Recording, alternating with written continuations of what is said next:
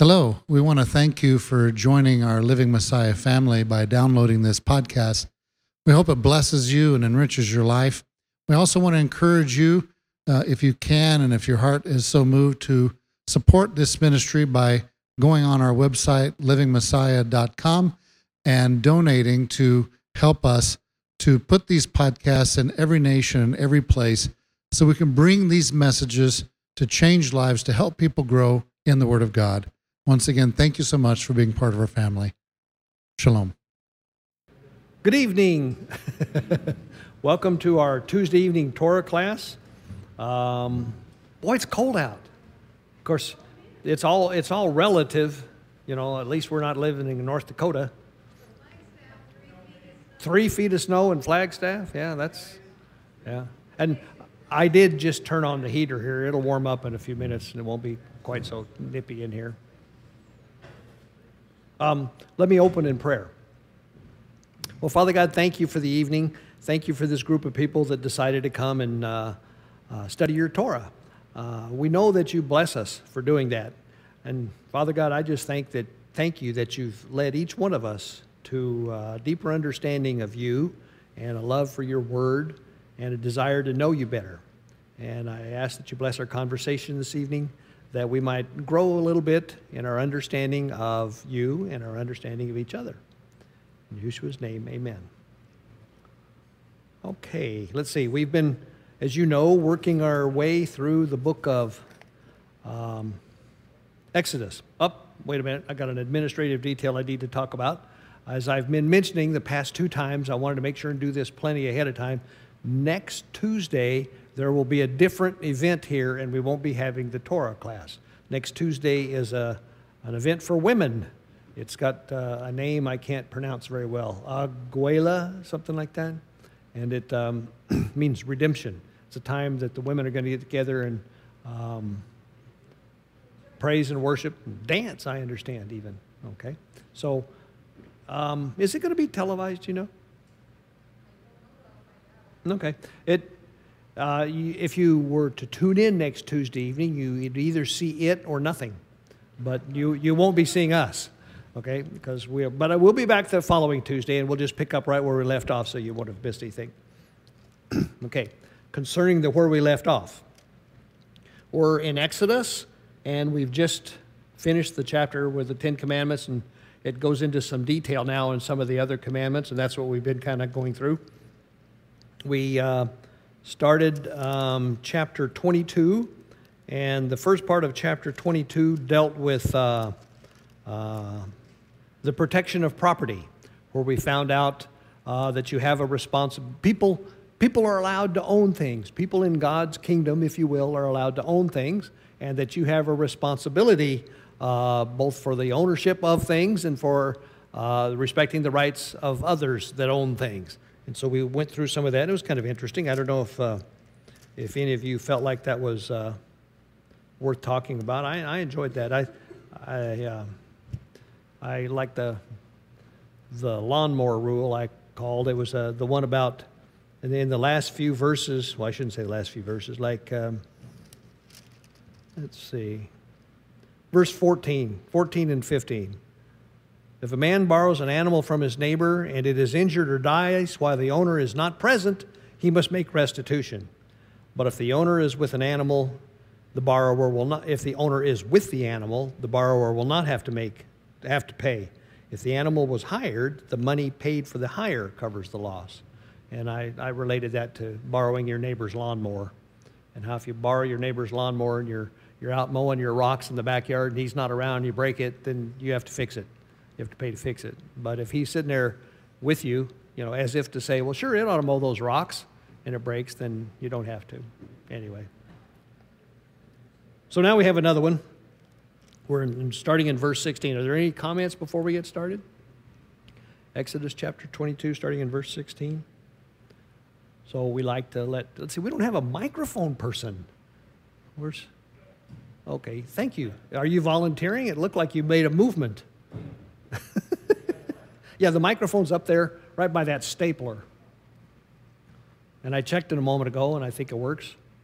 You have to turn it on move the ON, OFF switch to the ON position. Okay, this, would somebody like to read from verse 16 to the end of chapter 22? We got to get, we got to go out and recruit more readers. Okay, the microphone operator himself will read that.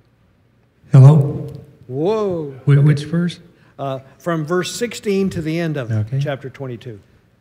16 to the end. Yeah. And when a man entices a maiden who is not engaged and lies with her, he shall certainly pay the, uh, the bride price for her to be his wife.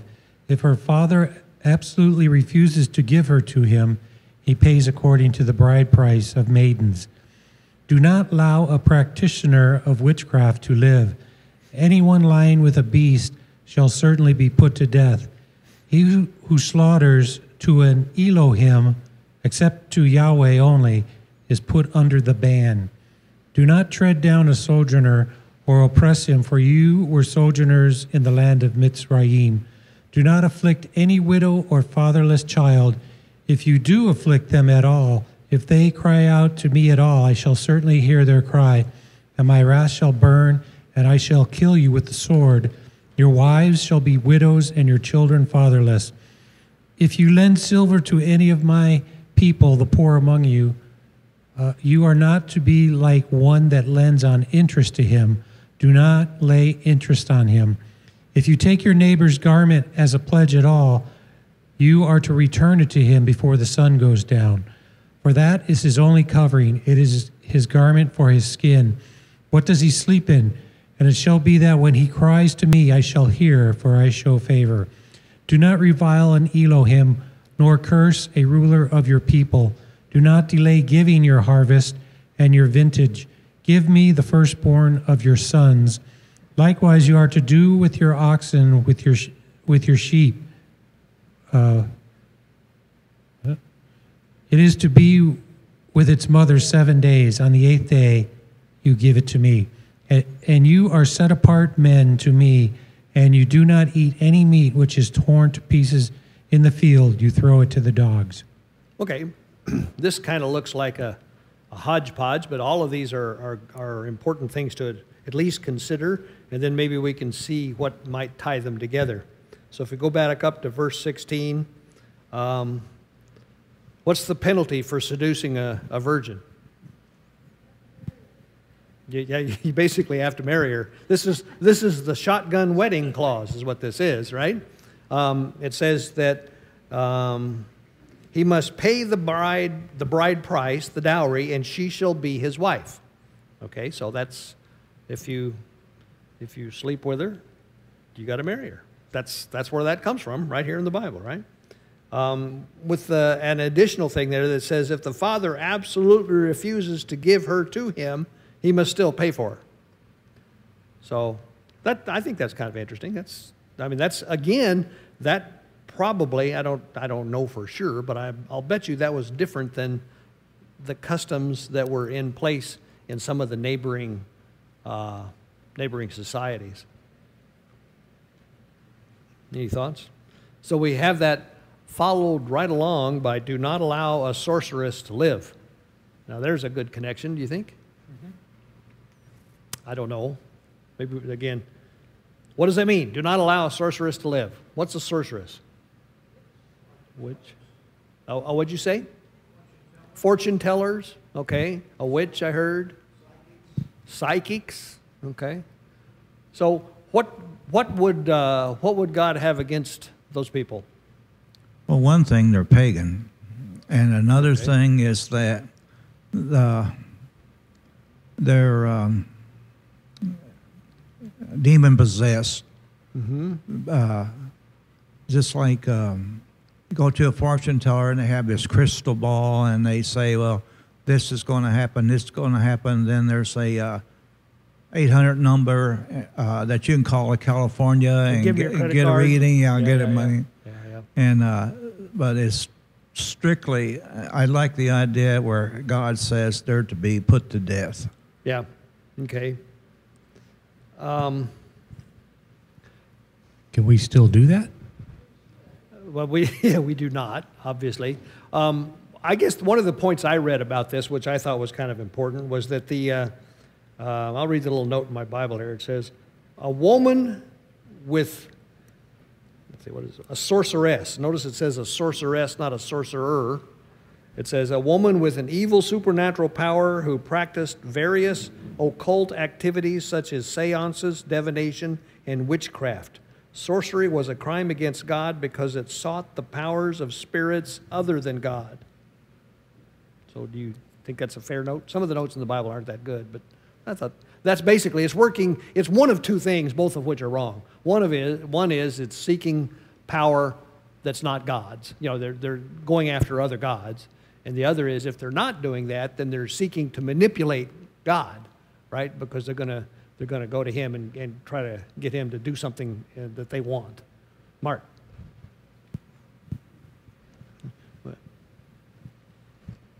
Sorry for the delay in response, That's but I was checking um, Hebrew words to, to see if I was correct what I was going to say. I appreciate that. In verse 16, it says, If a man seduces a virgin, the Hebrew word here is Betula, Okay. which is what that constellation in the heaven is called, Betula. Okay. So the Virgo, the virgin. But if you go over to um, Isaiah 7:14, it says, "Therefore the Lord will give you a sign. Behold, a virgin." It's not the same word as Betula. Really? Yeah. So the Hebrew word here is alma, and this is what our Jewish brothers contend. They will say, You're claiming that your Messiah was born a virgin, but it's not the word Betula, it's alma. Now I've got to do some more research on, on the, this Hebrew word, Okay. but what I was busy digging was it's the same Greek word in the Septuagint for both. Oh, really? Yeah. So, so the Hebrew got translated differently, or two different Hebrew words got translated to the same Greek word. Correct. Or yeah, something's something's not Something's amiss. something's wrong. Yeah, So, yeah. but yeah, it's the same Greek word, which is the oldest text we have, Uh-huh. and it's rendering it both like it is in our Exodus 22 portion, the same as it is over in Isaiah, which is interesting because that's a point we always need to make if you're ever presented with that issue. Well, that's really it's just a maiden, meaning a young woman. Their contention is, is that he it, it really isn't a virgin; it's just a young woman. Yeah. And the Greek doesn't. The Greek says no, she's she's a virgin. Okay. Hmm. Interesting. John's got something.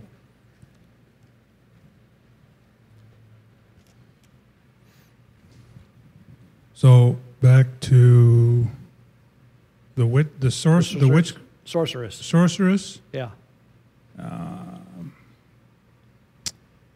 That is Kasaf, Strong's number H thirty seven eighty four. The se- only Septuagint that cross references to, to that, and maybe uh, Mark and Cross can verify this is G five three three three, Pharma, uh, Pharmacos, which is the same. If you look up that one, it says, it says the same as G fifty three thirty two, Pharmakias.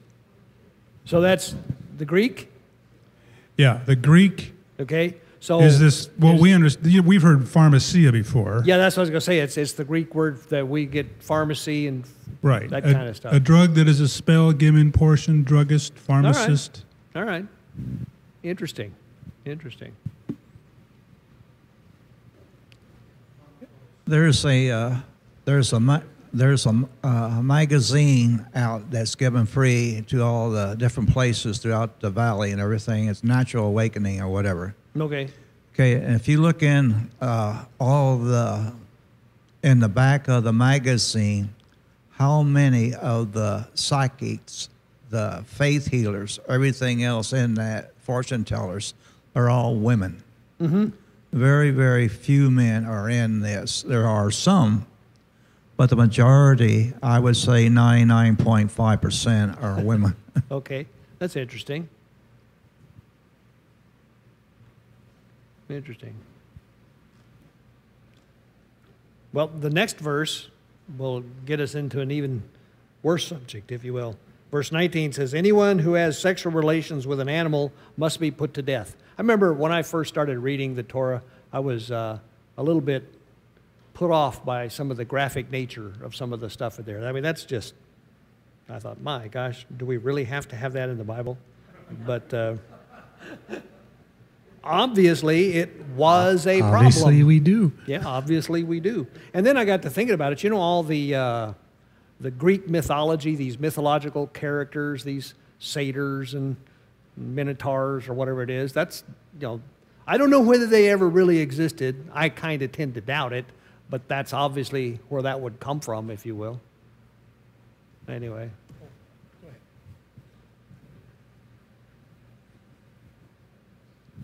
So, this last week I saw um, a study that was showing um, the reason why um, Israel was um, reprimanded so harshly was because they were breaking all of these things. Oh yeah.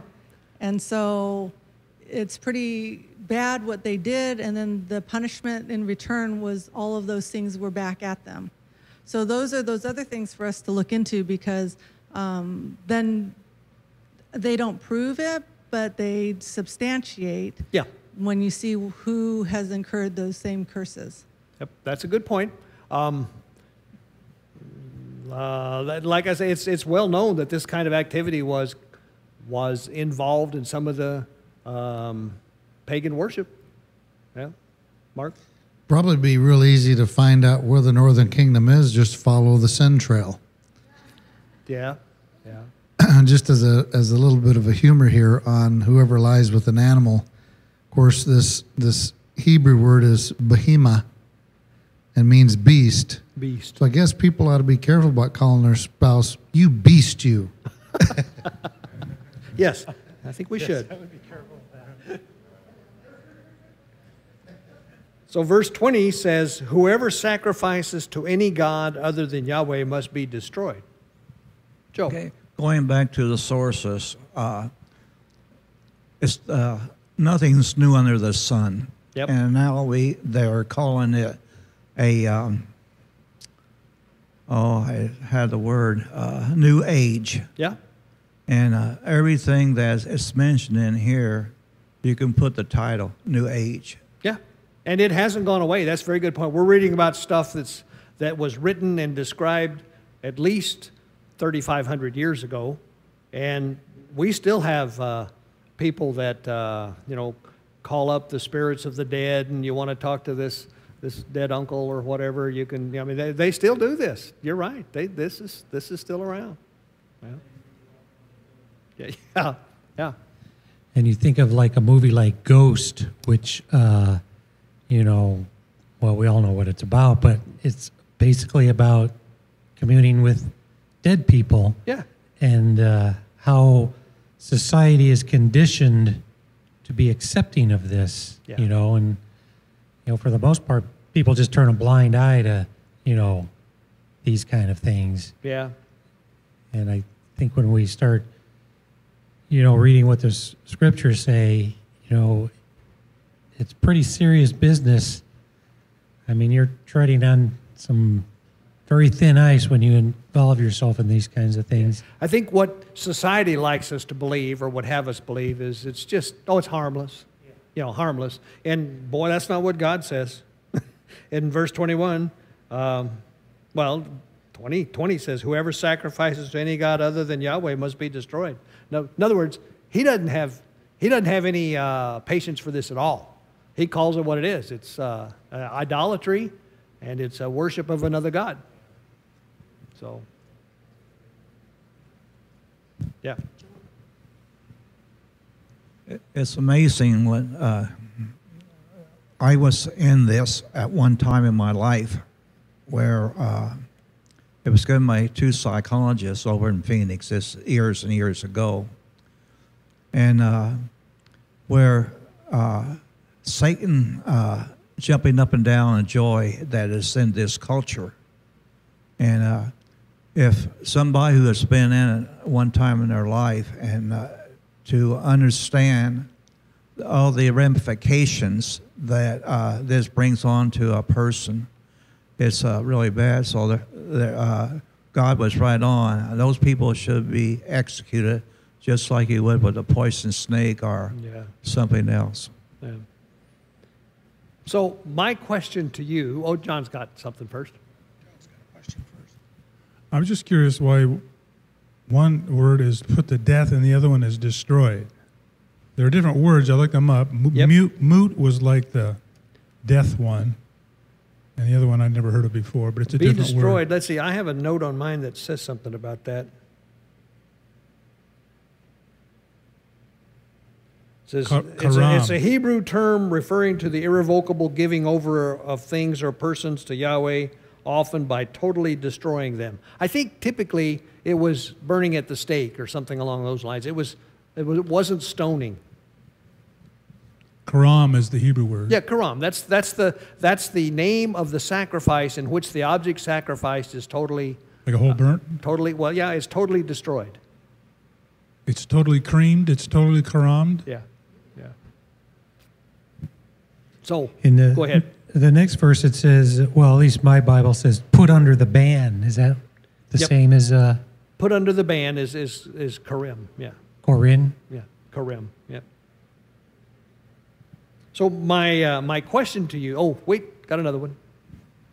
When we go back to the sorcerers. Like Yeah. they have somebody they're supposed to conjure up and talk to you. Yep. Do they actually believe that that's person talking to them?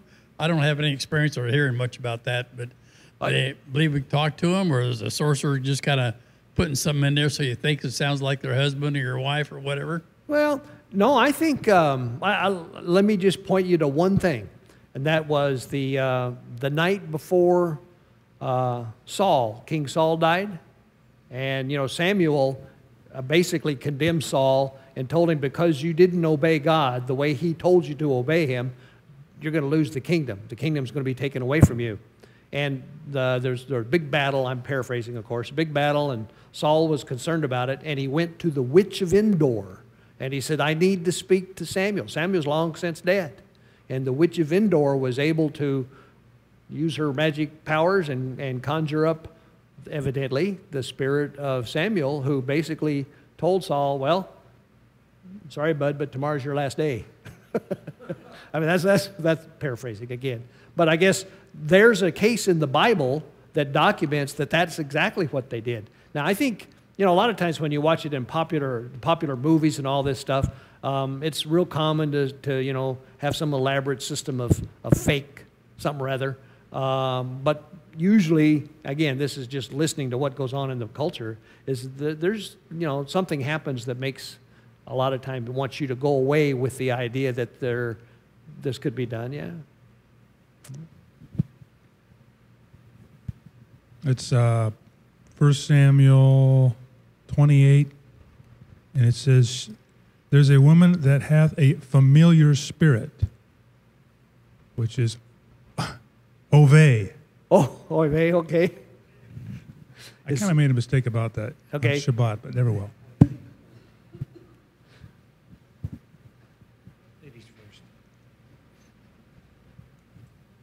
I personally believe that this, the Samuel that he brought up was a demonic impersonator, Yep, that's probably true. but it doesn't, neither here nor there. What Yeah. my comment was going to be that it's interesting to me how merciful God is to choose to eliminate these people immediately. We foolishly put them into prison for life, which is much, much less merciful. Yes, you're, that's a very good point. I've often thought that, you know, you know, life, who's, who says life imprisonment isn't a cruel and unusual punishment? Yeah. was a known fact that Satan uh, comes as an angel of light. And uh, what this gentleman here said that uh, somebody in a uh, seance where the knocking on the table, the table like that. And then I was thinking of also about the Ouija boards, where if you, if a, and transmental meditation, where if you empty your mind, that you're just uh, opening uh, a gate where the where Satan come in because and he makes it so logical. Oh, yeah. And uh, so anyway, uh, thank God for this verse because because they are the the danger goes beyond what the that and uh, John was talking about death and destroy. Well, if you kill somebody, their body is dead. But if you destroy them, they are completely uh, obliterated. That's true. Hi. Boy, here. welcome, obviously. Um, okay, the question I want to pose here is verses 16 through uh, 20. Is there anything that connects them?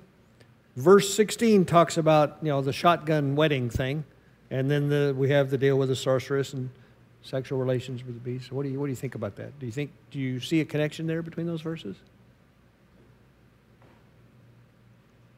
So I don't know whether this is a strong one, but it's kind of interesting. How does God view idolatry? God views idolatry as uh, basically unfaithfulness to the contract that he has with them. God, idolatry to God is like adultery in a marriage, right? And so the verse 16 talks about um, the worst case scenario in a marriage, if you will, and the rest of the verses talk about idolatry, practices of idolatry. So I don't know, maybe he's trying to make some point here about uh, you know the the rigor with which we let's see.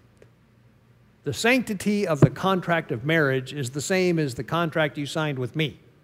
It's as if that's what he's trying to say you know?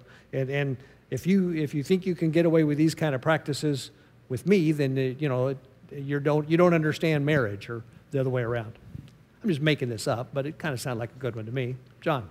No, I, I like where you're going there, but I mean, it is a little different. 16 is about someone, if you marry someone like haphazardly without, yeah.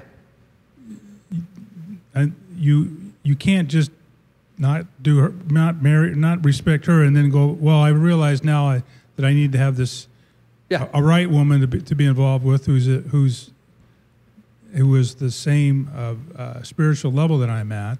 yeah So I can have a proper relationship with, with Yahweh. I could see that. Yeah, that's kind of where I'm getting with. Right. I, you know, I'm sure I could have explained that better, but uh, the, the, the point is, is there's a whole lot to be said about the marriage contract and the similarity between the marriage contract and the contract that we signed with God at Sinai. Okay. Okay. In verse 19, he said, He that sacrifices unto the gods, mm-hmm. Save unto the Lord only. Well, God has already said in uh, the Ten Commandments that He's already uh, told Israel that I am the Lord your God.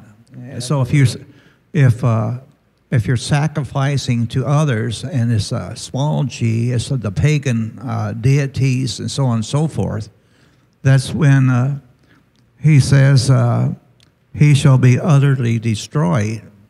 It's like when uh, they were worshiping the sun.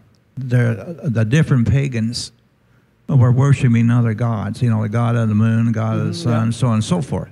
So that's a sacrifice, or they would uh, uh, throwing their children into uh, the wherever that was. Yep. Uh, that was a sacrifice Yep. unto a false god. Yeah, yeah. Yeah. You're right. The tie I see is all lust of the flesh. Oh, that's a good one. That's a good one. All lusts of the flesh. Yeah, I like that. Well, let's go on. Um, verse 21 kind of moves a little different, little different vein. Verse 21 says, "Whoever uh, do not mistreat an alien or oppress him, for you were aliens in Egypt." Okay, that's just basically, you know how this feels, so don't do it, right? That's kind of the way I'd paraphrase that. Uh, verse 22 Do not take advantage of a widow or an orphan. If you do, and they cry out to me, I will certainly hear their cry. My anger will be aroused, and I will kill you with a sword. Your wives will become widows, and your children fatherless. Now, that's obviously meant to be harsh for a reason. John. So are we supposed to do this, or do we give this to tell somebody else to do all this stuff? Of, take care of the widows and the fatherless and the children. Yep. Isn't that what James says in 127? Here, here. Pure religion? Yeah. So this is something I, I contend this is something we can do. We just haven't figured out that we haven't been doing it for 80 years or so. Yep. And we need to start figuring out how to back out of what we've done Yep. and take this seriously. Yep, yep, I agree with it. I agree with it. The, um, again, this goes back to one of the things that the Torah teaches pretty strongly is you, each of us has a responsibility to the neighbors in our, congrega- in our congregation, our community, and especially the widow and the orphan. Now, why the widow and the orphan? Because they're going through life at a disadvantage, right? Life is automatically harder for the widow and the orphan than it is for a, a family unit. Yeah. So I would take how you connected uh, 19 with 16. Yep. I would connect 19 with the, I would put the paragraph before 19. Because if you're sacrificing to another God, I, I would consider Social Security another God. Where, where we're saying, you take this money and, and you deal with this thing. So we're, we're, or it's even, you can even argue you're sacrificing your children because you're sacrificing the future financial earnings of your children Yeah. to somebody else. Yeah. Social Security is not your God. Yahweh is your God. Okay. So I would make, I would put the connection. Sacrificing to other gods. I, It, it's tribute. You supposed. How do we sacrifice? We're supposed to pay tribute. yeah. Right. Yeah. That's part of the sacrifice to God. Well, if we're doing it to somebody else, pretending that it's it's not. Okay. I know. I know those. I know that's a strong thing to say, but No, no, I, I think that's a valid point, but I wanted to say a couple of things just to, you know, do the counterbalance to some degree. One is, is it's a law, and we're forced to do the laws whether we want to or not. But the real problem comes, if you ask me, in that there would have been no need for that law had society been functioning the way God intended. If society had been functioning the way God intended, Social Security wouldn't be a problem because people would take care of them because we know it's our responsibility. And it would be happening um, through, if you will, the church, but through the, the way that we operate our society. The, the problem is that we allowed the government to take over a responsibility that we hadn't been fulfilling. Yeah. No, I, Margaret. I strongly, strongly disagree with John.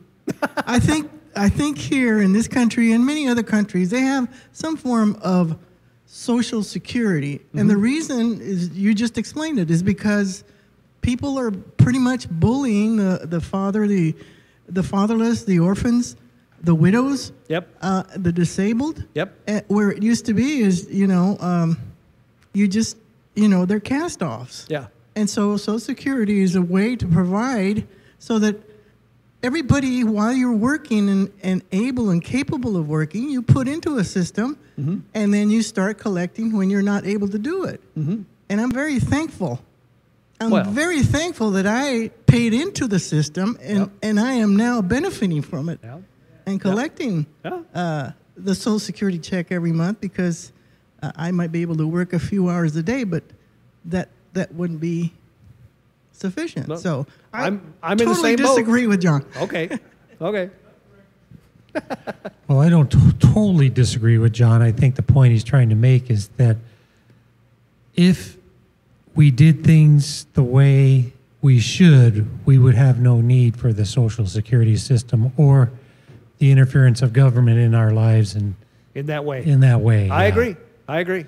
But I'm not saying that social, social security, the way it is now, I mean, I'm getting to that point where I'm going to have to be collecting it in a few more years. And I hope there's something for me there. But, you know, I, I'm not putting my eggs in that basket. You know, I mean, I, I think we, sh- we need to be careful and, Yeah.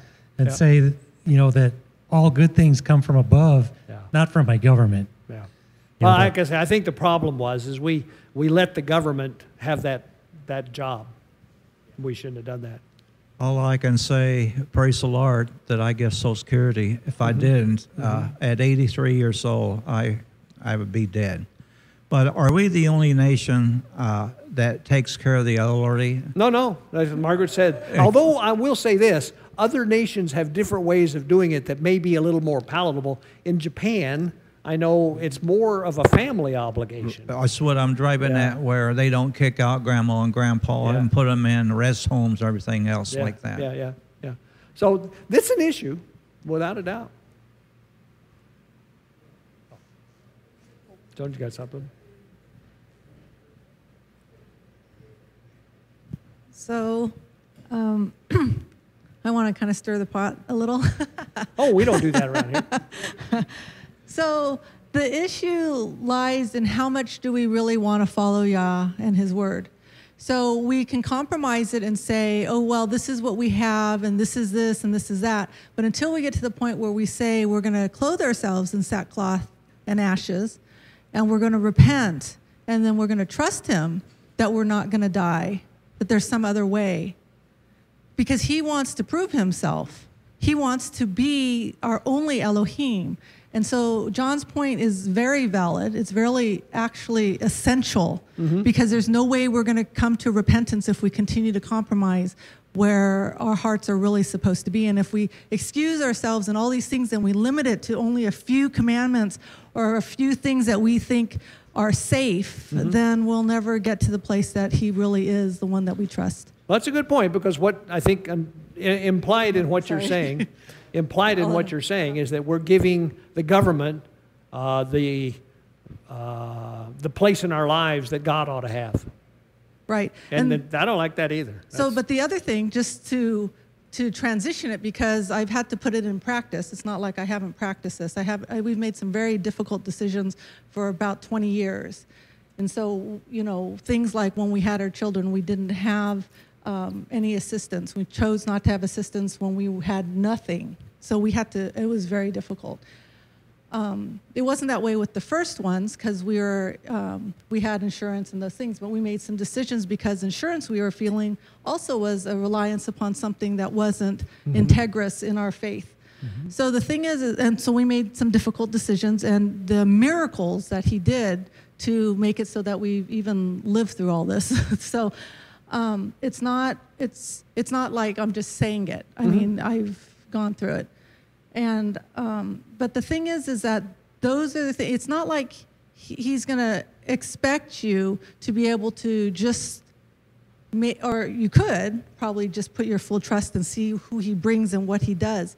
But the, you know, he's merciful, like she was saying, in many different ways, and will transition us. But we need to ask him, mm-hmm. and we need to truly give him our heart to say, "What is possible with you?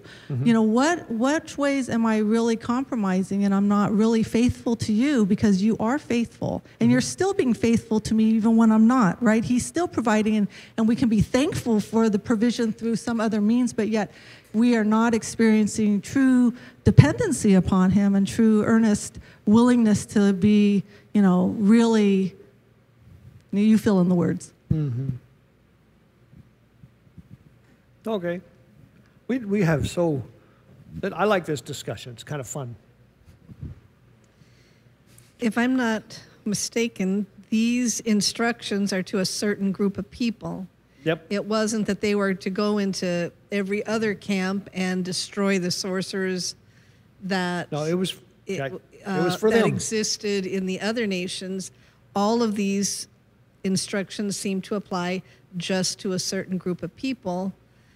And if we look across the board in the U.S., I mean, we have a system that's in place, but it's not, you know, it's widespread. It applies to everybody, depending on where you come from. Yeah, and, and as uh, a former president we had once said, you know, uh, the United States is no longer a Christian nation. So it, it, why should we expect that to apply here, is the point. Yeah, I- that's fair. Um, I will share the mic, but, um, but the other thing is, is in in our country, the way it's set up is actually, if you want to use the word Caesar, we are the Caesars because we're the ones who have authority over those that we choose to govern, and to be the representatives. So when we excuse ourselves for our lack of authority, especially as believers, like you said, it's it's us, right? We can't expect everyone else. But it was always a small percentage. He never required a large percentage. It was just his people, right? Gideon. And it was just those who were faithful. So we are still here because there are faithful people, people mm-hmm. that are making sacrifices on levels that I'm not making them or others aren't making them. And he's he honors that. The thing is is we are we have to take more responsibility. We have been given much in this country, and much is founded on the word. That's why we have so much that we have, is because so much has been based upon his word. So it's not really labels, Christian Nation, or anything else like that. It's about us honoring him and his word, and he continues to be faithful to those who do that. And by his grace, we are still here. Yep. And so, you know, so it's, it, but he's merciful. So it's not a judgment on anybody for what we cannot do yet. But the, but my comment is just, you know, let's continue to pursue him in areas that seem difficult. That, that's, that's true. That touches on another thing in terms of, you know, we have a responsibility to, as, as a person, and God speaks to us as a person, but we also have a responsibility as a community. Wait, one more sec. Well, okay, go ahead. Oh, thank you. Uh, one of the things is that uh, as uh, believers, we ask God for help, and the help comes in many different ways. He uses other believers, like in the New Testament, where they brought their tithes into the the congregations, and uh, God tells us to look out for one another. Okay, now if you pray for something, and you got to have faith that God hears you. And sometimes, as for me, it's really hard to believe that uh, God's going to do that. But yet, this is where faith comes in. And I tell God, you said in your word that you would never uh, forsake us or leave us. And then uh, I think what David said when he was old and young or whatever, he never seen the righteous forsaken. Yeah. So we have to hang on to that, even though it's very hard. But we still have to have faith that God loves us and that He wants us. He wants to do the very best for us. I agree. I think this discussion's gone a little bit differently than I would have gone given the, what the thing actually says. It says, do not take advantage of a widow or an orphan. In other words, uh, it's not saying fail to take care of it, although it could be that. But it's basically saying if you see someone like a widow or an orphan who is clearly someone that's easy to take advantage of, and you choose to do that, that's that's what he really is is that's why he's harsh. He's you know like oh I don't know I remember being in a case where the lady next door was a widow and gee we'd, we'd helped her in many many ways but she got behind on the mortgage on her house and they foreclosed and evicted her now if I had been the mortgage company, I wouldn't have done that. But of course, the mortgage company is a faceless, heartless kind of an organization, and they don't recognize that they have a responsibility. But I guess I think I think more along those lines. If you see someone that's uh, someone that's easy to take advantage of, and you do it, God is really He's really not. And they come to Him and say, "Did you see what this person did to me?" God will hear them and he's not going to be happy with you. So I, I really kind of think what we've said is all fine and good, and I enjoyed the conversation. But I think what the thing is really trying to talk about is taking care, taking aim at those that are less capable.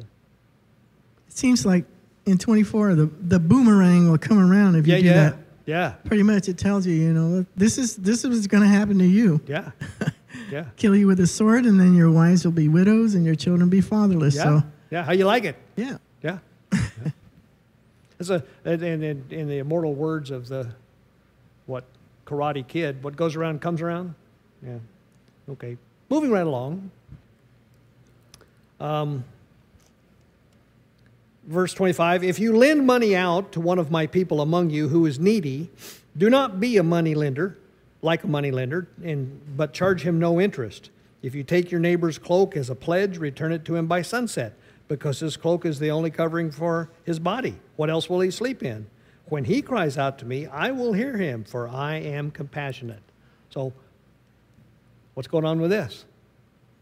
First of all, it makes a clear statement about um, charging members of the community, the mishpoka, interest on a loan. The answer to that's no, we don't do that, right? Now, a lot of people point out, and it's definitely true, uh, it says, do not lend money to one of my people among you who is needy. You know, it doesn't say, do not lend money to aliens that are uh, living among you or to foreigners. It just basically says, do not lend money to one of my people among you. In other words, it's family, right? Now, family is a big deal in the Hebrew community, but it's family. Any thoughts about that? Well, then, and then too, in the Shemitah in the seventh year, there's there's the forgiveness of debt to your people, to Mm-hmm. Yes. your Yes. people. So That's a good Uh, point. I don't I don't know that it that it means to somebody that it's not in the in the faith.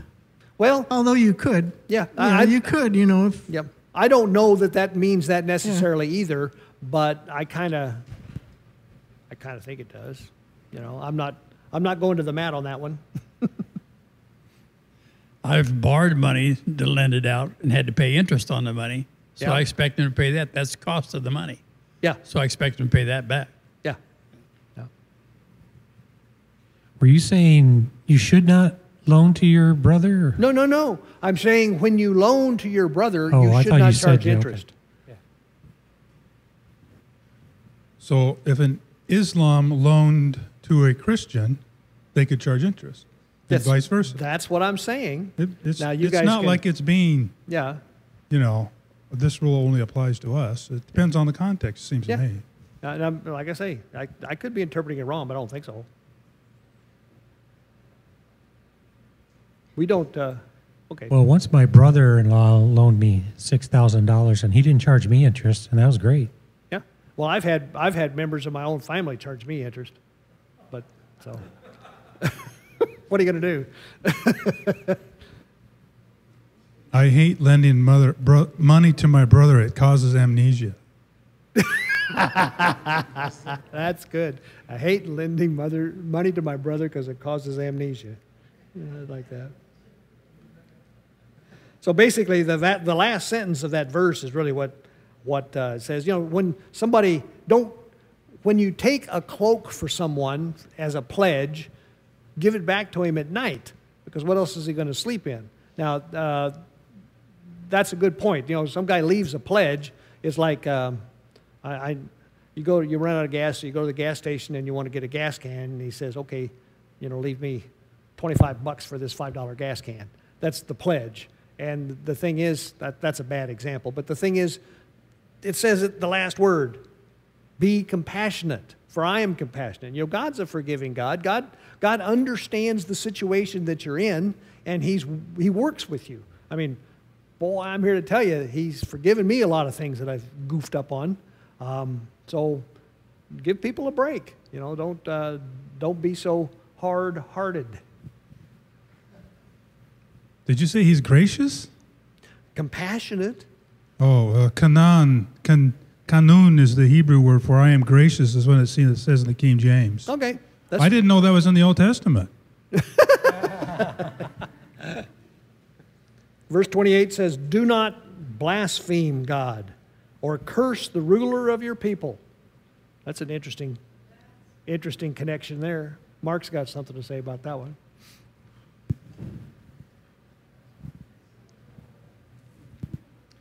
So I looked up this word ruler, and it is the uh, Hebrew word nasi, and it literally means um, a anyone that has been elevated to a position of leadership, whether it was by a body of people or whatever, to to rule or to have um, responsibility or care over.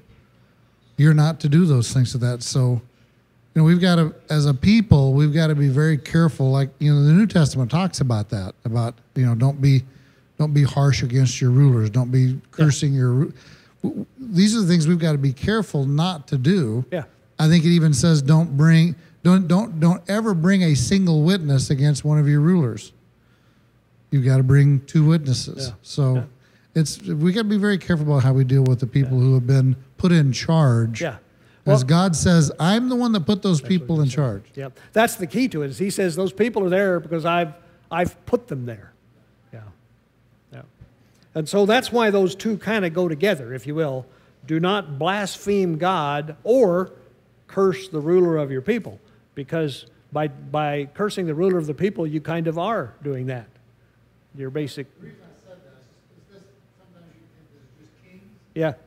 No, no, it's it's yeah, it's anybody in your group that's been elevated with uh, I don't know, elevated to a position of authority. Yeah. Parents, good example. Yeah. Yeah, yeah. The politicians uh, take a look at this because uh, President Trump is our president, good Yep. or bad or whatever, Yep. Yep. And uh, we should stand behind him as the president. Yep. And uh, all these, excuse me, Democrats are, are fighting No, in we- him, and everybody we're else are fighting yeah. him. Yeah, we're. And we we're not- should stand behind him. Okay, that's that. The the opinions of the speaker are not necessarily the. Demo- Democrat here. Um, Yeah. we love you, Margaret. I don't apologize for it either. Um, it says do not curse. Doesn't mean we, you know, we have to agree with what they're doing. Yeah, that's a fair point. We have to acknowledge that they're in in a position of authority, and okay, that's what they do. it's okay. You can. The point is, is it's okay you, to say. you don't have to agree with them. yeah, it's okay to say I don't agree with what you're doing. Yeah. It, it says here, do not curse. I'm, I'm going to look up the word right now. Okay, that's. I think that's a very good point.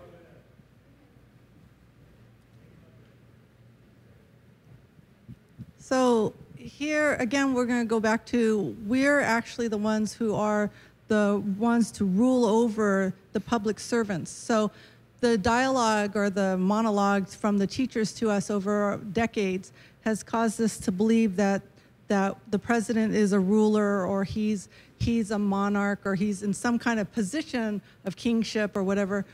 But we have to realize that in this country, in, intentionally, it was meant for there not to be a king, That's right. and that there's that they don't rule over us in like manner. We have given them enumerated uh, powers, enumerated authority, limited to only those things that were documented as their authority. Yeah. So we've gotten far away from that, right? But we are actually the ones like are the governing authority. We are the authorities that govern over those positions. Well, yeah. Theoretically, that's that's the truth. That's Well- the way it's supposed to work. So, so is the scriptures are they just theoretical, and are the rules? no, no, the no, rule no, of, I'm no, not no, no, saying- no, no, no. Let me just ask the rhetorical Okay, question. all You mean it's not. So, and that is are these theoretical, and then are the rule of law that is supposed to govern over our land theoretical? And nobody has to an- necessarily answer it. It's just something to be contemplative about because obviously it's a big thing. It's- much bigger than any one of us can handle on our own.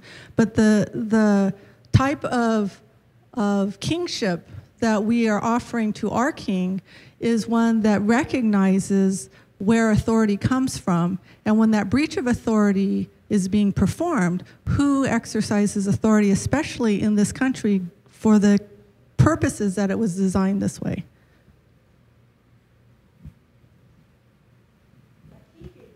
Okay. That's fine. I think we'll move along. um, verse 29. Do not hold back offerings from your granaries or your vats. You must give me the firstborn of your sons. Okay, those are both there. Um, do not withhold the offerings from your granaries. What, what is that basically saying?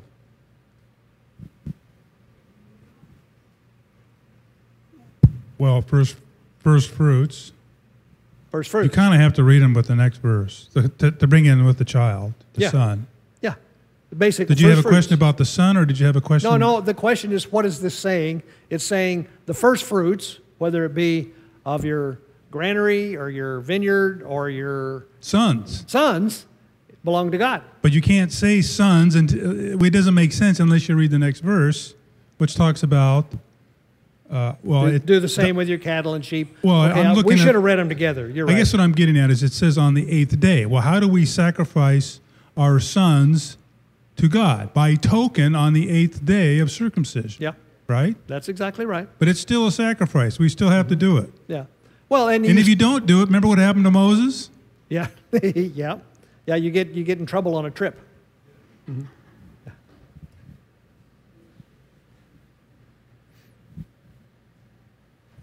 John touched on what I was going to say. So, Okay. when we're giving our our son to God on the eighth day, that's because he's entering into that covenant agreement. So, literally, he's underneath, as the New Testament says, under the law. Yeah, yeah, Yeah. yeah. He now becomes under that covenant. He becomes under that agreement Mm-hmm. at at that point. So literally, he is being given to God at that point of circumcision. Yeah. Yep. There's also this thing, though. That's true, and I wouldn't wouldn't deny any of that. There's this thing that they also do where you you can redeem him, and they do that. You know, there's a pidyon haben or something like that, the redemption of your son, and it's uh, they've God made it. We'll read about it somewhere in here. He made the the redemption price for your son like half a shilling, something that everybody has. But the point is, is I always thought that was also to teach the whole point of redemption. So yeah, but the thing is, is the point I was really driving at is the concept of the first fruits being given to God, regardless of what they're talking about, is clear here. I mean, it's not like, oh, you know, this is optional. it says, do not hold back, right? Give me, give me the first fruits of ev- everything you get. Yeah. I kind of look at it like ownership. There's two concepts of ownership. The one who, as I see it, the one who holds the title mm-hmm. and the one who has equitable interest in the property. Okay. The title of the property and the equitable interest of the property, Okay. or, or stewardship over the property. All right. This to me is like I'm I'm I'm quit claiming the any claim to the title of the property, the title of the son to God, Yep. but I'm still the managing director of this person, the parent, this the uh, overseer of this child. Yeah. Right. Yeah. So I'm not raising my child. I'm raising God's child. Yeah. That makes a lot of difference if you look at it that way. It sure does. I, you know, I, I'm not here to be your friend. I'm here to teach you how to be a, a, a good citizen when you grow up. Yeah, that's a very good point. Yep. All these are interesting topics. Okay. As I get in trouble, let's move along. Okay, well, we have to do verse 31 because I don't have any idea what that's really for. You are my holy people. Do not eat the meat of an animal torn by a wild beast. Throw it to the dogs. Okay. So first, the, the first the first sentence there is easy. You are my holy people. You are my set apart people. I get that, right? He's saying, you know, you've you've married me. I married you. So you are now set apart for me. We're we're together in this. But then it goes on and says, Do not eat the meat of an animal torn by wild beasts, throw it to the dogs. Does anybody have a thought about that one? Does that include roadkill? Yeah, that includes roadkill, for sure, for sure. Well, I was thinking there was a contrast between the first fruits of this. You know, you you wouldn't give that to as as a sacrifice. It's like roadkill. You don't give roadkill as a sacrifice to God. Yeah, but it doesn't say sacrifice, it says eat. No, I know, but Yeah. the idea is that he consumes it. the priest consumes the the most of the sacrifices as well. I'm just trying to make a connection between Okay, the two. I understand what you're saying. I don't know. We can leave that there. There's, it's nice to know that we don't, everything is not crystal clear, right? Does that one have anything to do with with the fact that that animal, whatever it was, and we can assume it was if it, if this didn't happen to it, it was food. No, Is it- yeah. no, right. that- but but I think the issue here is still probably loaded with blood. Yeah, I think that's really it. what it is. If the animal has not been killed properly, um, then the blood could be sitting in it. And that's probably the, the main reason here is because You don't know what. Number number one, you don't know why it died. Number two, you're not sure how you know how it. Let's see. How much it struggled in death, you know, how whether or not all the blood was might not know evacuated. There's all kinds of been there. technical reasons why this is a good idea, but it doesn't say any of those. You don't know how long it's been there. That's true. Don't know how long it's been there. We talked about something like this before, and I'm not sure it's the same thing. Is this the kind of meat that you can give to the, the pagans? Sell it to the pagans or give it to them? It could be. Isn't that what we, didn't we talk about this before? Right. Is that the same situation or is that something different? Right, This was torn by a wild beast. right. So could you, could they do that or not? Not,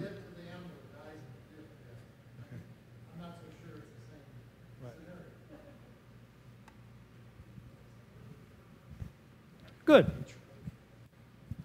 I, I think there might be, because it says torn of beast in my version. Uh huh. Um, I think it might be the, there, there could be something like, um, there may be rabbit.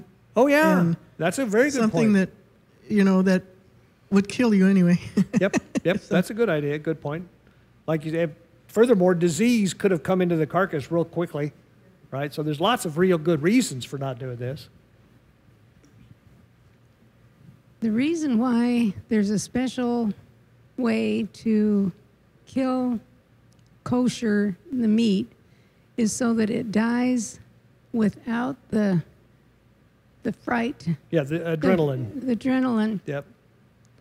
And I've been sad to read that there are some blood that has been collected and very high priced from a frightened Oh, situation, and it stays in the blood, and so consequently, it affects differently. Yeah. So I think that it might have something to do with this too. That Well, that could be.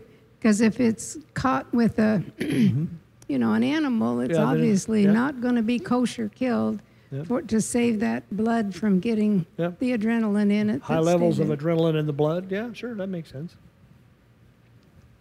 I think uh, all these other things that God wants us to be spiritually clean, and with this eating uh, a beast of torn, He wants us to be physically clean because, like somebody said, the diseases that uh, could be from an animal that we don't know. But I think God wants it both ways: spiritually clean and Sure. physically clean. Sure, that's good. Matthew's got something.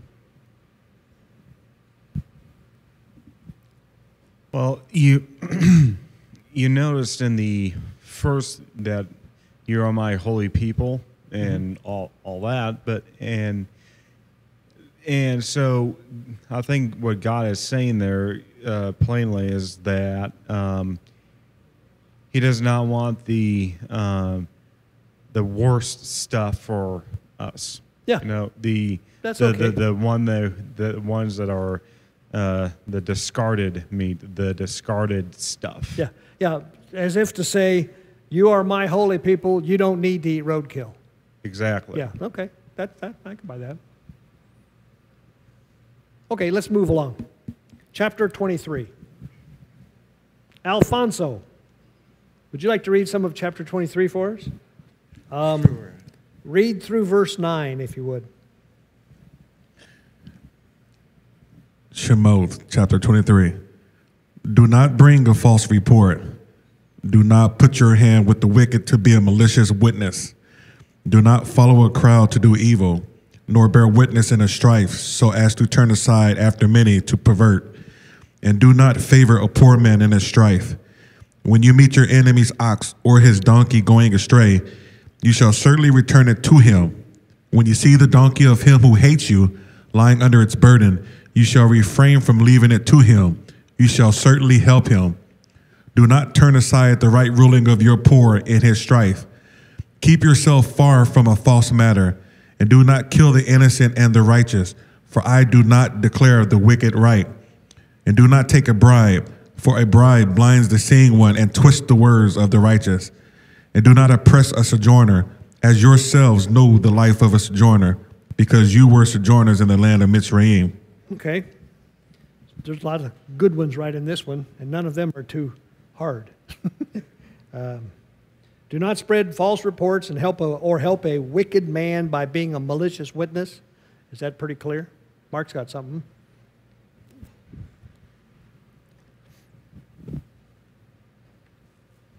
So we've been learning about Hamas. Mm-hmm. That's our word here for malicious. Malicious, Hamas. Meaning without righteousness and without social justice. That's a malicious witness. That's a malicious witness, all right. Without righteousness, without social justice. So, can you think of a way that you might uh, help a wicked man by being a malicious witness? No, you, you had something you wanted to say other than that. Yeah, the, the, Okay. the false report. What happened to the to the ten spies that spied out the land? Yeah, Did they come back with a wicked and false report? yeah. Well, yeah. I mean, you could argue that they didn't lie, but they certainly, um, it was malicious. Right. Yeah. So what is your other one about the? No, that was okay. I just that's a good enough example. I just Mark's got something else though.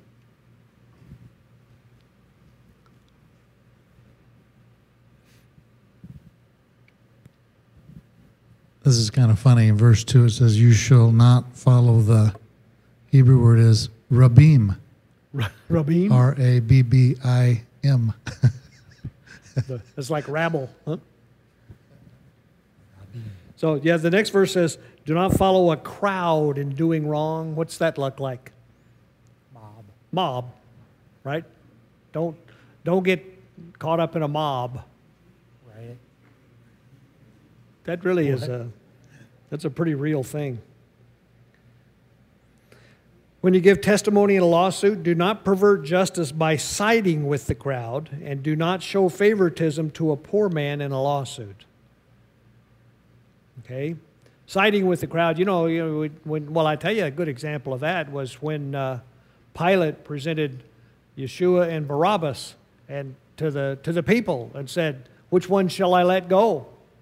They all said, Barabbas. We want Barabbas, you know, right? Uh, you know, they didn't all feel that way. And if you got people one at a time to say what they thought, it might have turned out differently. But that's, I'm sure that's what they're talking about when it talks about. Uh, um, Do you think in that case there was a very select group? I mean, Yes. the common people were not there to render a uh, decision. would- yeah, right. It was a put up job. Yeah. yeah, there's I'm kind of politicians curious, still do that. curious about the verse three. Uh, I don't quite understand what that means. Mine says, "Do not favor a poor man in his strife." Okay, mine says, do not show favoritism to a poor man in his lawsuit. That's a similar thing, if not the same. Yeah. Okay, that, that's that's what we're talking about because why does it say a poor man? Yeah. Well, we can soak the billionaires, Yeah, right? They're not poor. yeah, yeah, they're, they're we're poor, so we get to soak the billionaires. Yeah, I think You that's know, kinda right is right, wrong is wrong. If either they have the right to the property or they don't. Yeah, yep, yep. You know, God, God So really. Let's see. One of the things that you know, one of these light bulb moments I had is when I kind of figured that, and I think you can support this. God is the perfect mixture of justice and love. Okay? Now, love is forgiving and compassionate and tolerant, but justice is exact, blind, not going to be, you know, not doesn't show favoritism. And how you can put those two things together is difficult, but he knows how to do it perfectly.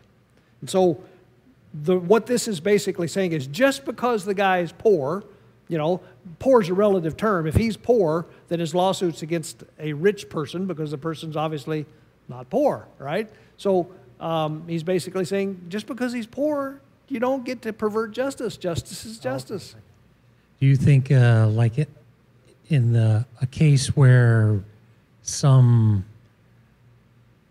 like I guess there's a lot of cases in uh, in this day where somebody who's disadvantaged and then they portray him as, uh, you know, just a poor kid Yeah. needs a break, Yeah. and so they kind of tug at the heartstrings. Is that what you're kind of saying? Yeah, yeah, I am kind of saying that. I'm also kind of saying that I heck, I used to be a victim of this when I was a, a young rebellious teenager. Was you know the Uh, you know, well, I'll tell you the phrase: "Stick it to the man."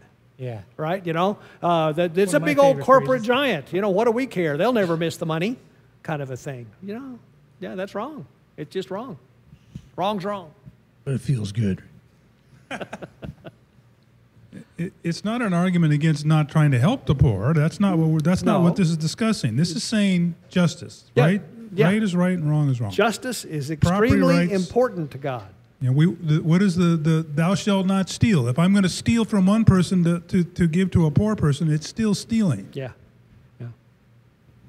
Like there was a case a few years back. Uh, uh, some kid, I think it was in Indonesia or the Philippines or something. He was, I think he was like doing graffiti, and he got arrested. And he was like the son of a some VIP American guy, and the penalty for his crime was to be caned. Yeah. Do you remember that? Yeah, I do remember that. And, and there was just all this outcry, like, how can you do this? And Yeah. but I guess that's their punishment. So Yeah. Yeah. Yeah. Yeah. that's kind of what we're talking about, That, right? that is what we're talking about here. Like I say, I, I, I think it's important sometimes to ponder God's requirements for justice because that helps understand helps under, helps us understand the need for Yeshua, for example. You know, justice will be served. Uh, God's merciful, and He comes up with ways to, you know, you can okay, you can perform community service or whatever, but it's going to be served. No respecter of person. That's right. That's right. Okay, let's go on here. Oh, this is fun. I like this one. If the verse 4, if you come across your enemy's ox or donkey wandering off, be sure you take it back to him. Now, it's not your neighbor, it's your enemy. If you come across your enemy's ox or donkey, if you see the donkey of someone who hates you fallen down under its load, do not leave it there. Be sure you help him with it. Now, this, that's a big deal, right? Pat's got something on that.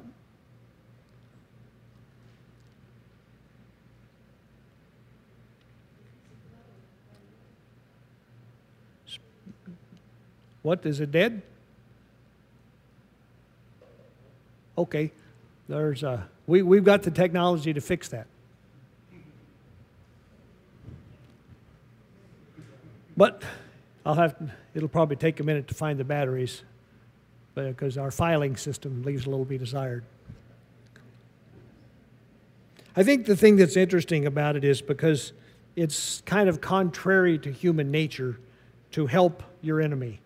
You know, now the, the situation that's drawn is is interesting because it's not like saying help your enemy by helping him load the gun that he's pointing at you. You know, it's not saying that, but it's you know it's assuming that uh, an ox or a donkey wandering off. You know, that's that's uh, a non-life threatening situation, and uh, anybody would appreciate having that you know, help with that. And the same with a donkey falling down under the load. You know, it's that those are, oh, I don't know, you might even call them humane things to do. And so enemies are enemies, but um, you're always asked to act and asked, required to act in a humane and compassionate way. How many, how many uh, engineers does it cha- take to change a light bulb? Hello? There we go. Now, after all that, have you forgotten what you wanted to say? No. Good. I've even added to it. No. I've noticed that Yahweh is concerned about animals, and we should never underestimate that, for one thing. That's a good point. But several years ago, I read this in my devotions in the morning, and that stuck out to me when I went out in my yard and found several um, bulls in our field. Mm-hmm. My natural, ordinary instinct would have been to go shoo them out. You get on down the road. Yeah, I don't, out I don't know where you live. Just got out of here, right? Yeah. But because I had read that, I closed the fence and notified the owners, and they came and got them. Yeah. But if it hadn't been for reading that that morning, I'm mm-hmm. sorry to say Yeah. I wouldn't have. That's a very good point. Like I say, that's not necessarily our first response. Yeah. So, am I correct to understand that this did not come from the New Testament of saying, love your enemy as yourself? Well, obviously here you see it. Yeah. Yeah, yeah, yeah. So, it's not a new thing. No, no, no. It's, that's one of the fun things about going through the Torah is you find out there's not hardly anything in the New Testament that's not already here. Just stick your hand up and Yes. Yeah. You didn't say it because there. uh, it also reminds me of the Good Samaritan back in the New Testament, Uh-huh. where uh, the guy, uh, the Samaritan, uh, a priest goes by this guy, and he is like, when I was an EMT, we used to say, "Oh no, what's the old no squad?" Going up to somebody and saying, "Oh no." Yeah. But anyway, it was uh, the Good Samaritan. Evidently, he didn't know this guy. Yeah. But uh, he did have compassion on him. Yeah. And uh, tried helping, which he did. Yeah. Yeah. Mhm. Good. So the verse uh, 6 is kind of a repeat. It says, Do not deny justice to your poor people in their lawsuits. Have nothing to do with false charge, and do not put an innocent or an honest person to death, for I will not acquit the guilty.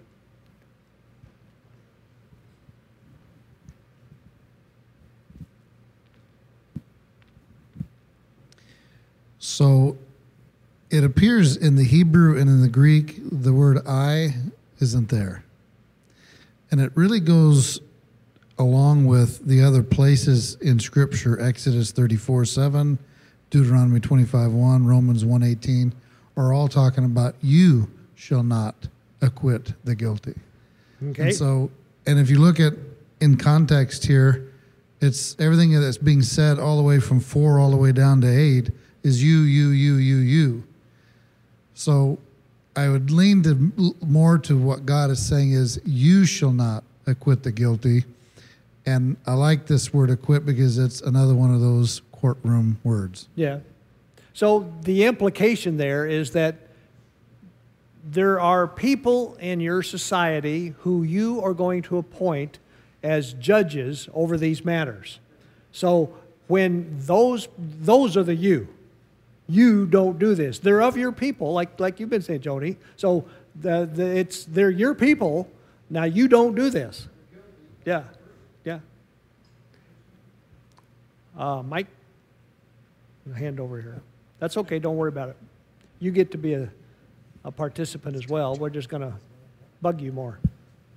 So that goes a little bit like our discussion beforehand. Yep. So we have that responsibility that we can't turn a blind eye to anything, really. Yep, that's true. That's true. I, like I say, that's one of the things I think, one of the main things you get out of Torah is that what goes on in the lives of the people within your community matters to you. And you have a responsibility. If you see, you know, you see bad things happening or you see needs being not being met, you have a responsibility. That's real important.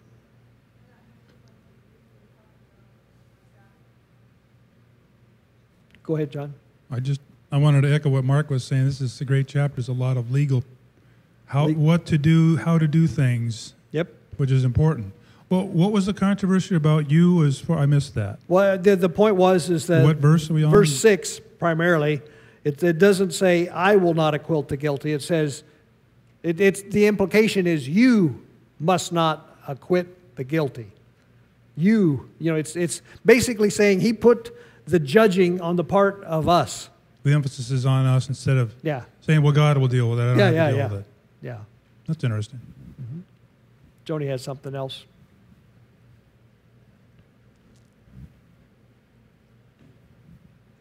So it goes back to on Shabbat when when you were mentioning the we in terms of being the temple, uh, the idea that the you here too, we can't catch everything on our own, but we need to at least be diligent to make sure those things are are you know, uh, you know caught, I guess, or observed, and then we need to work better together to make sure there aren't gaps in our ability Yep. to honor Him. Yeah.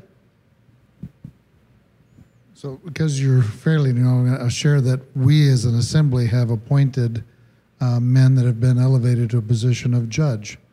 And we call them the bet din of the house. And so they they will make judgments on disputes and, and matters and issues within this family. Oh, okay.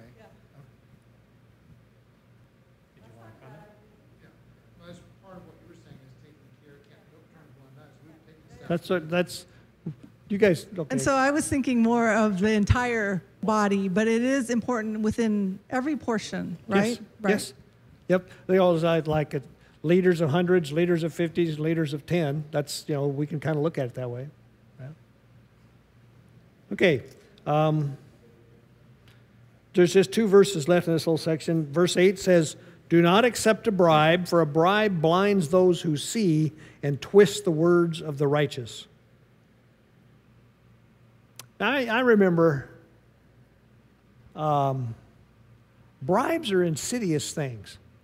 I mean, it's one thing to, uh, I, I have never been in a position where, you know, someone says, you know, I'll give you 50 bucks if you'll, you know, make this decision this way. But I felt that way whenever we would, I was involved in various different things in my past with letting contracts or deciding who got awards for this, that, or the other. And, you know, these guys would come by and they'd say, well, let's go out to lunch, right? I'll buy your lunch. And, and it's a simple thing. It's a simple thing. They go out to lunch and then they tell you how good you are and how great everything is, you know. And then when you come back and you're busy trying to judge and you got these things sitting there and you know that this one here is uh, the, the favorite of the guy that took you to lunch, it matters. You know, you'd like to say it doesn't matter. And, you know, I said it doesn't matter. And he said, oh, it doesn't matter. You think I'm going to try to buy your vote for lunch? How you insult me, you know? Uh, but it matters. That stuff, bribes are, they're bad things. John. You notice in countries too. I mean, countries that allow that sort of, well, that's a common. Go ahead and bribe them. It's just Oh, yeah. Some, some countries it's institutionalized. Yeah, that's like you're not going to. That with country is going to be limited on their blessings because they just don't trust. Yeah. They, they don't trust. Well, it's not honest. Right. They don't. It's just a breakdown of a of the fiber of society. Yeah, I'll, I agree with that. That's a good way to put it. In Washington, they call it lobbying. Yeah, they call it lobbying. Yeah. yeah. Yeah, my translation doesn't say uh, uh, what you said. It says gifts. Gifts. And, well, uh, that's even worse. Yeah. Uh, some gifts have uh, strings attached. Yes. If you know what I mean. Oh, yeah. You know, if if I give you this, then I expect uh, this from you. Yeah. Well, some and sometimes they have strings attached, and the strings are not even really specified, but everybody knows they're there. You know what I mean? Yeah. Yeah. The fact that I bought my friend lunch hasn't got anything to do with the fact that he chose us. You know. Some countries, it's a way of doing business. Oh, yeah, that's what I say, it's how, that's how it's done. That's Yeah. how it's done. Yeah. I think, I think, uh, though, it, it does influence any kind of influence like that, monetary. Mm-hmm. It's like people pretty much they they have you in their pocket, Yeah. as Yeah. they say, you know. like I say, and it's not a it's not a big thing. Well, it could be, but in the case that I was drawing, it was not a, a like I feel obligated or I was going to get in trouble if I didn't, uh, you know, get a, a contract out on me or something. It was just that there's a little pressure there. It does. It's exactly what it says. It says it uh, blinds those who see and twists the words of the righteous. Yeah. Right. So then it does make a difference if it says to not take a gift versus to take a bribe, right? Mhm. Because it makes it makes you realize that if you put, are put into that type of position, that if someone wants to give you any type of gift, that you you're just simply to pleasantly decline it. Yeah. Then, so that that doesn't become an issue. You know, that, sounds brings up a point. That this is, I don't know whether this applies or not, but since we're, we like to go all over the place. We lived in uh, Jordan for a year, and uh, it, we lived in a little town. It wasn't very big at the time. It was Aqaba. And we, you know, walk up and down the streets and get to know the different shop owners and whatnot. And they'd always ask you to come in and give you, you know, come in, I'll give you a cup of coffee. Let me, you know, I'd like to give you a cup of coffee. And I never would do it. Um, Uh, but finally, one of these guys, they, they asked me, they says, how, how come you Americans, was the way he put it, how come you guys won't ever take a cup of coffee? You know, we just want to give you a cup of coffee. And I told him outright, I says, because if I take a cup of coffee from you, I'm going to feel obligated to buy something in your store, and I may not want to do that. And they said, really? They said, you know, like he didn't know that. Well, we didn't, we'd never do that. We just wanted to give you a cup of coffee. I think it's also uh, elevates the significance of accountability, like literally accounting. You have to account for how did you get this, the, it, you know, gifts and things like that. Yeah. You, it's accounting is a righteous thing because you will be held accountable. Yes. And this is a good example. If you've been entrusted with assets, then you have to account for things. Yeah, yeah, that's fair. That's a good point. Okay, the last thing that wraps up this little passage is uh, do not oppress an alien. You yourselves know how it feels to be aliens because you were aliens in Egypt. So that's the way this thing, or we, we ran across that once again in this, or once before in this chapter. Verse 21 Do not mistreat an alien or oppress him, for you were aliens in Egypt. That's twice now in one chapter he said that. So that must be important, right? It isn't. This comes up a lot. I mean, Yes, it God does. reminds these. Mm-hmm. God reminds Israel. Do you remember when you were in, you know, Yeah. Egypt? Yes. So, but I mean, to me, that's just a, a strong admonition, again, to be compassionate. Don't just, just because you got all these people under, under your thumb, you've got them subjugated, doesn't give you a right to go off and oppress them and treat them poorly. Okay. Um, we didn't get too far, but let me, we can actually probably do this, this next little section. I'll read it. Yes. Just a 2nd Mm-hmm.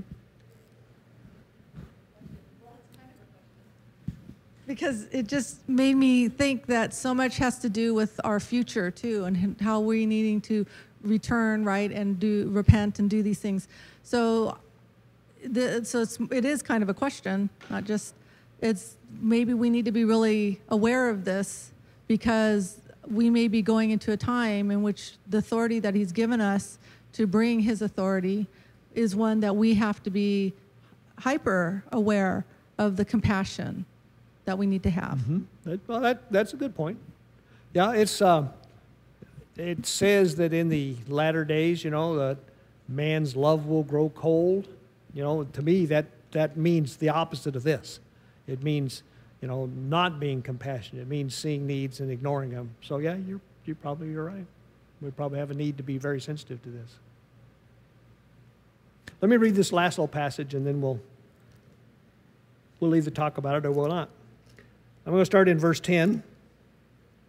For six years you are to sow your fields and harvest the crops. But during the seventh year, let the land lie unplowed and unused. Then the poor among your people may get food from it, and the wild animals may eat what they leave. Do the same with your vineyard and your olive grove.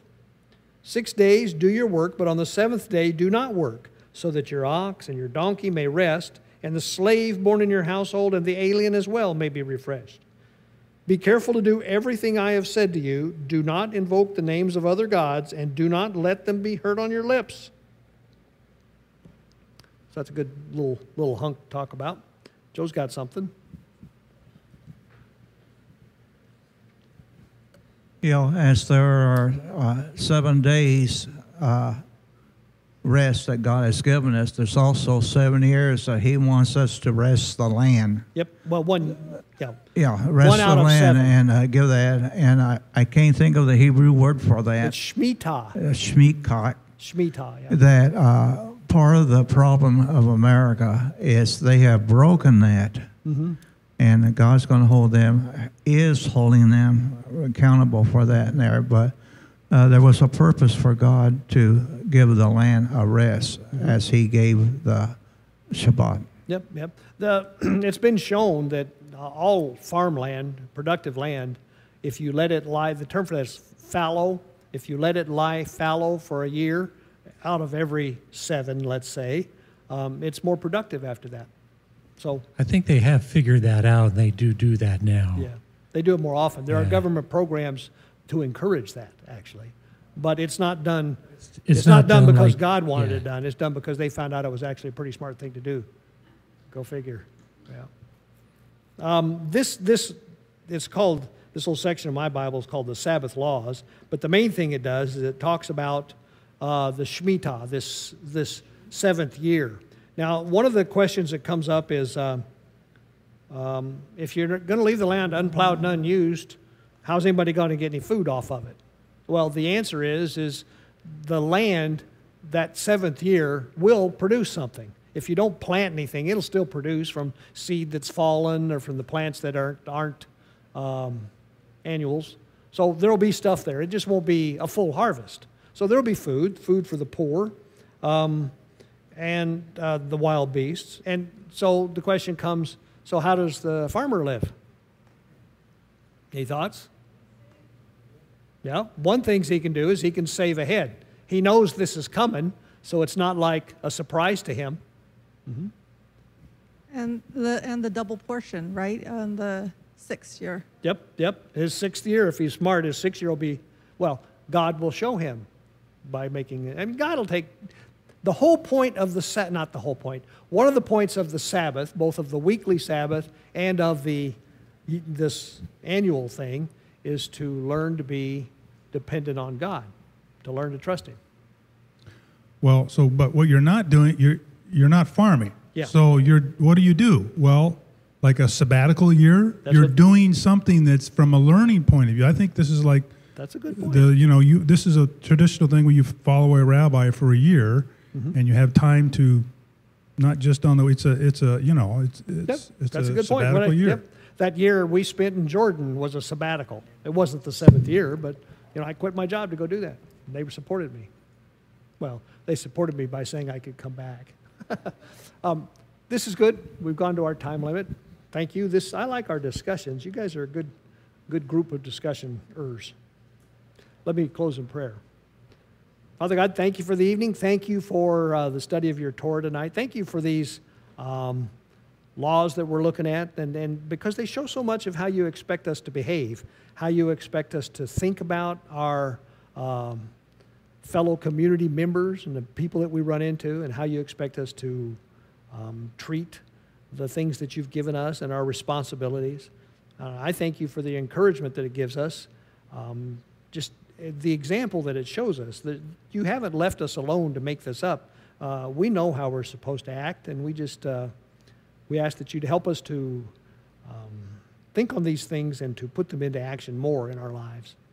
Bless us as we go through this coming week, and uh, keep us healthy until we get together on Shabbat. And again, let's see, in a week, two weeks. In Yeshua's name, amen. As a reminder, we won't be here next week, but the week after. So thanks.